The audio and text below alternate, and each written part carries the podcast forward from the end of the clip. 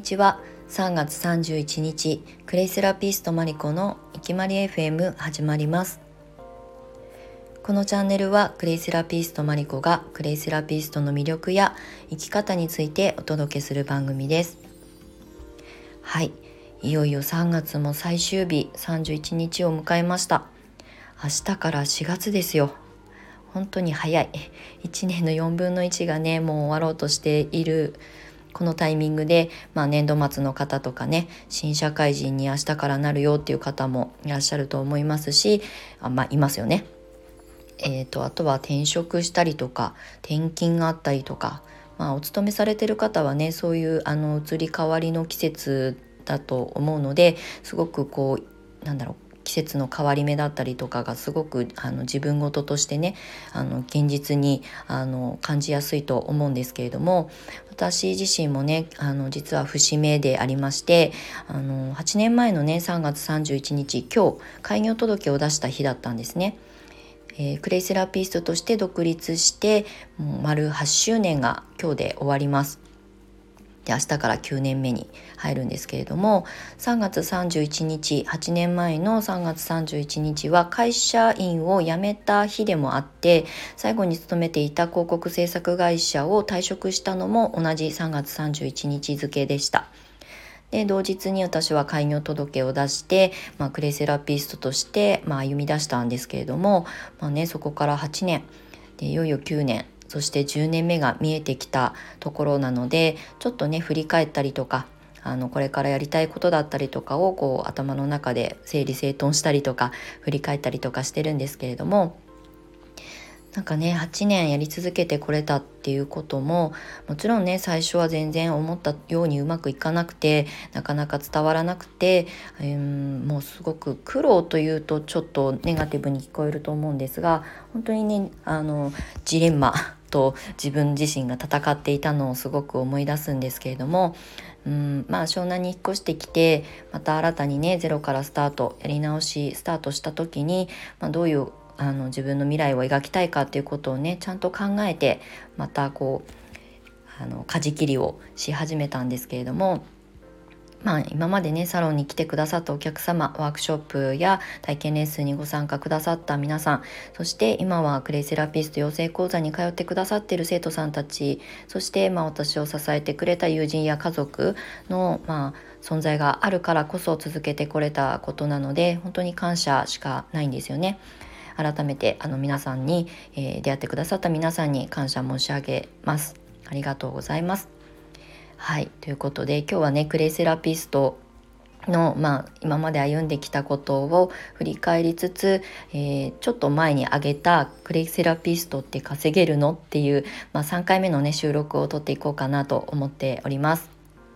えーと、2, 2つ前の収録までに、えーと、丸1丸2ということでクレセラピストって稼げるのっていう私の実体験をお話しさせてもらったんですが今日は最終回の丸3です。ボリューム3で、えー、一応締めようかなと思います。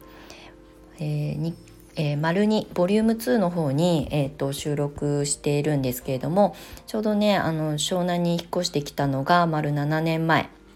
今年の夏で8年目に入るんですけれどもそこからね私のクレイセラピストとしての活動のあのまあ方向性がね少しずつ変わってきて、まあ、最初はサロンから始めたものが今度は伝えるあの施術で提供する感じてもらうとかねあの体験してもらうというところから今度は伝えてクレイの魅力を知ってもらうというあのなんだろうな役割というかね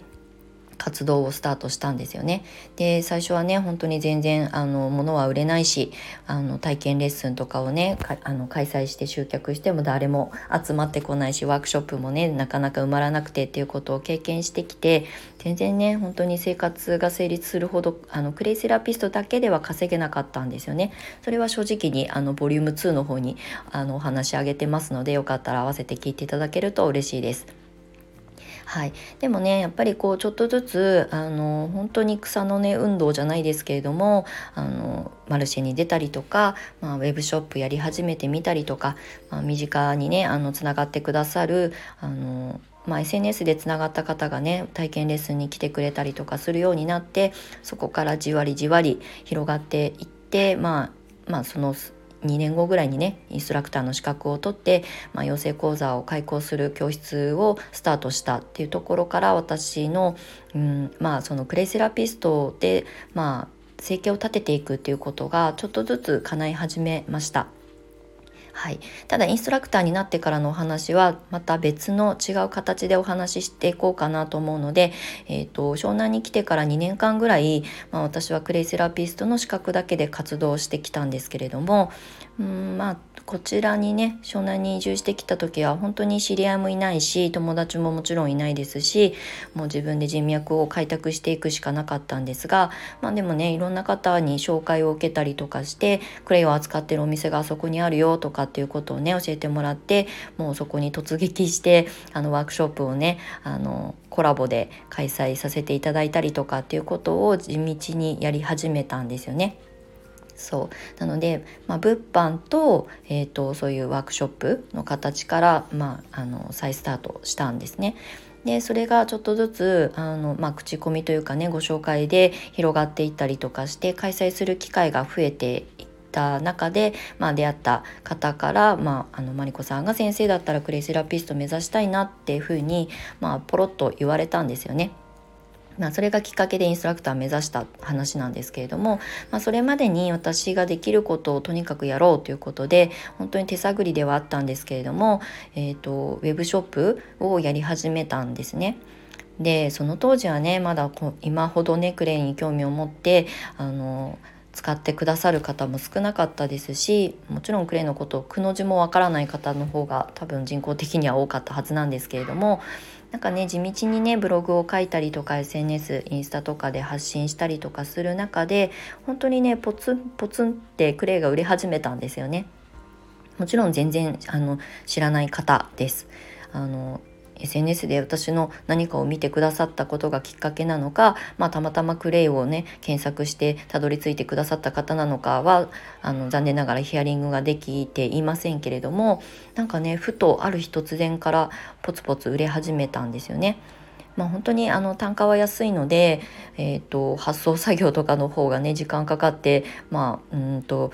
利益としてはね大きいものではなかったんですがそのね見ず知らずの方がクレーンに手を伸ばしてくださるっていうことが起き始めたことは小さな変化なんですけどすごく私は大きな感動だったんですね。でそこからまあ私の友人とかも、まあ、遠方にね住んでる地元の友人とかが、まあ、私の発信をずっと見てくれていてそのクレを使ってみたいしあの買ってみたいんだけど使い方がわからないからレシピを書いて一緒に送ってほしいって言われたんですね。なのであのもちろんあのえーと、購入という形でねあのお金をちゃんといただいてあのそれを準備してあの友人に届けることを始めたんですね。でそれもあの例えばその当時ってまだクレイの、まあ、歯磨き粉とかね今はいろんな形を発信してワークショップされてる方も多いと思うんですけれどもまだねなかなかそのクレイで作る手作りコスメとか歯磨き粉とかのレシピっていうのはそんなに発信者がいなかったんですね。まあ基本ねクレーとお水を混ぜるだけなので難しい工程は一切ないんですけれどもやっぱりどのぐらいの分量を使ったらいいのかとか、まあ、混ぜる手順だったりとかっていう、まあ、レシピが欲しいって言われたんですよね。なのであの手作り、えー、クレイ歯磨き粉のキットをセットにして販売するっていうことをやり始めました。そうするとあのクレイの単価だけじゃなくて、まあ、レシピに価値があったのでレシピを添えることによって、まあ、ギフトセットみたいな形にして販売したことで、まあ、その単価あの物販なのでね単価が上がっていくっていうことを経験してきてそっかオリジナルで私の今までやってきたレシピあの取り入れていたレシピとかあのオリジナルで考えたものがあの商品になるんだなっていうふうに思いました。でその当時はセットにして5,000円ぐらいで販売してたのかなワークショップに1回参加するぐらいの、まあ、値段設定で、まあ、いいのかなと思って、まあ、5,000円ぐらいの値段であのえーと、発送してたんですけれども販売して発送してたんですけれどもそれがねやっぱり今度はお姉ちゃんに出産祝いで送ってあげたいから、えーと、赤ちゃんとママが使えるキット作ってほしいっていうまあオーダーが来たからキットを作り始めたそのキットの種類がどんどん増えていったんですよね。でもちろん爆発的にねすごく売れるものではないんですがそうやってオーダーメイドみたいな形で、えーと、キットを販売したことはすごい私のまたちょっと違うクレイセラピストとしての活動の変換期になりましたね。はいまあ、1ヶ月、まあ、3つとか4つとかまあ、多くて5つぐらいしか売れてなかったんですけどでも身近な友人たちがそうやって自分で使うものだけじゃなくて誰かにギフトとして渡したいって言ってくれることもすごくあの新しい発見だったんですね。そこから私の自分自身の発信なんかもちょっとずつ表現が変わっていったりとかもうあの皆さんにねあのたくさんの人に使ってほしいのはもちろんなんですけど私一人の発信では多くの人に届かないんですよね。特に子育てママは私は子育ての経験がないのでやっぱり身近にこうママ友みたいな存在がいないんですよね。まあ、友人で子供を持ってる人はたくさんいますけど、まあ、私がねそのママ友たちに届けていくのはやっぱり至難の業なわけですよね自分がそのコミュニティにいないので。でなので私の友人がそうやってお姉様のあの出産を機にねあのクレイをプレゼントしたいっていうことで送ってくださることで私は直接届けられなかった相手に届くようになっていく。そのあのきっかけがね友人が作ってくれたりとかしたのであこういう活動とかこういう見せ方もあるんだなっていうふうに思いましたなのでそこからちょっとずつほんの少しずつですけど売り上げが上がっていきましたねはい、もちろんねそれだけではやっぱりこう家賃を払ったりとか あの食費を賄ったりとかっていうところまではクレイだけでは成立しなかったのはまあこれが現実だったんですよね。でもそれをやり続けたおかげで出会えた人その人のあの一言でクレイセラピストを育成する講師まで目指すことになったので実は小さなきっかけが大きなあの結果を生むっていうことを経験してきました。なのでクレイセラピストでねこれから活動したいとかもうすでにあのスタートしたんだけどなんかこう迷ってるとかね壁にぶつかってるみたいな方はあのこういう小さなきっかけを本当に一つ一つ大切にしてあの諦めずにあの楽しみながらね自分が発信できることを模索されるといいと思います。はい、ということであのクレイセラピストって稼げるの？っていうあの収録を3回に分けてお話しさせてもらったんですが、まあ、具体的なねあの金額っていうのは、うんまあ、まちまちなのであの毎月お給料いただく立場ではないので、まあ、一定ではなかったから、まあ、あのおおよそのあの単価だったりとかっていうことをあの中心にお話をさせていただきました。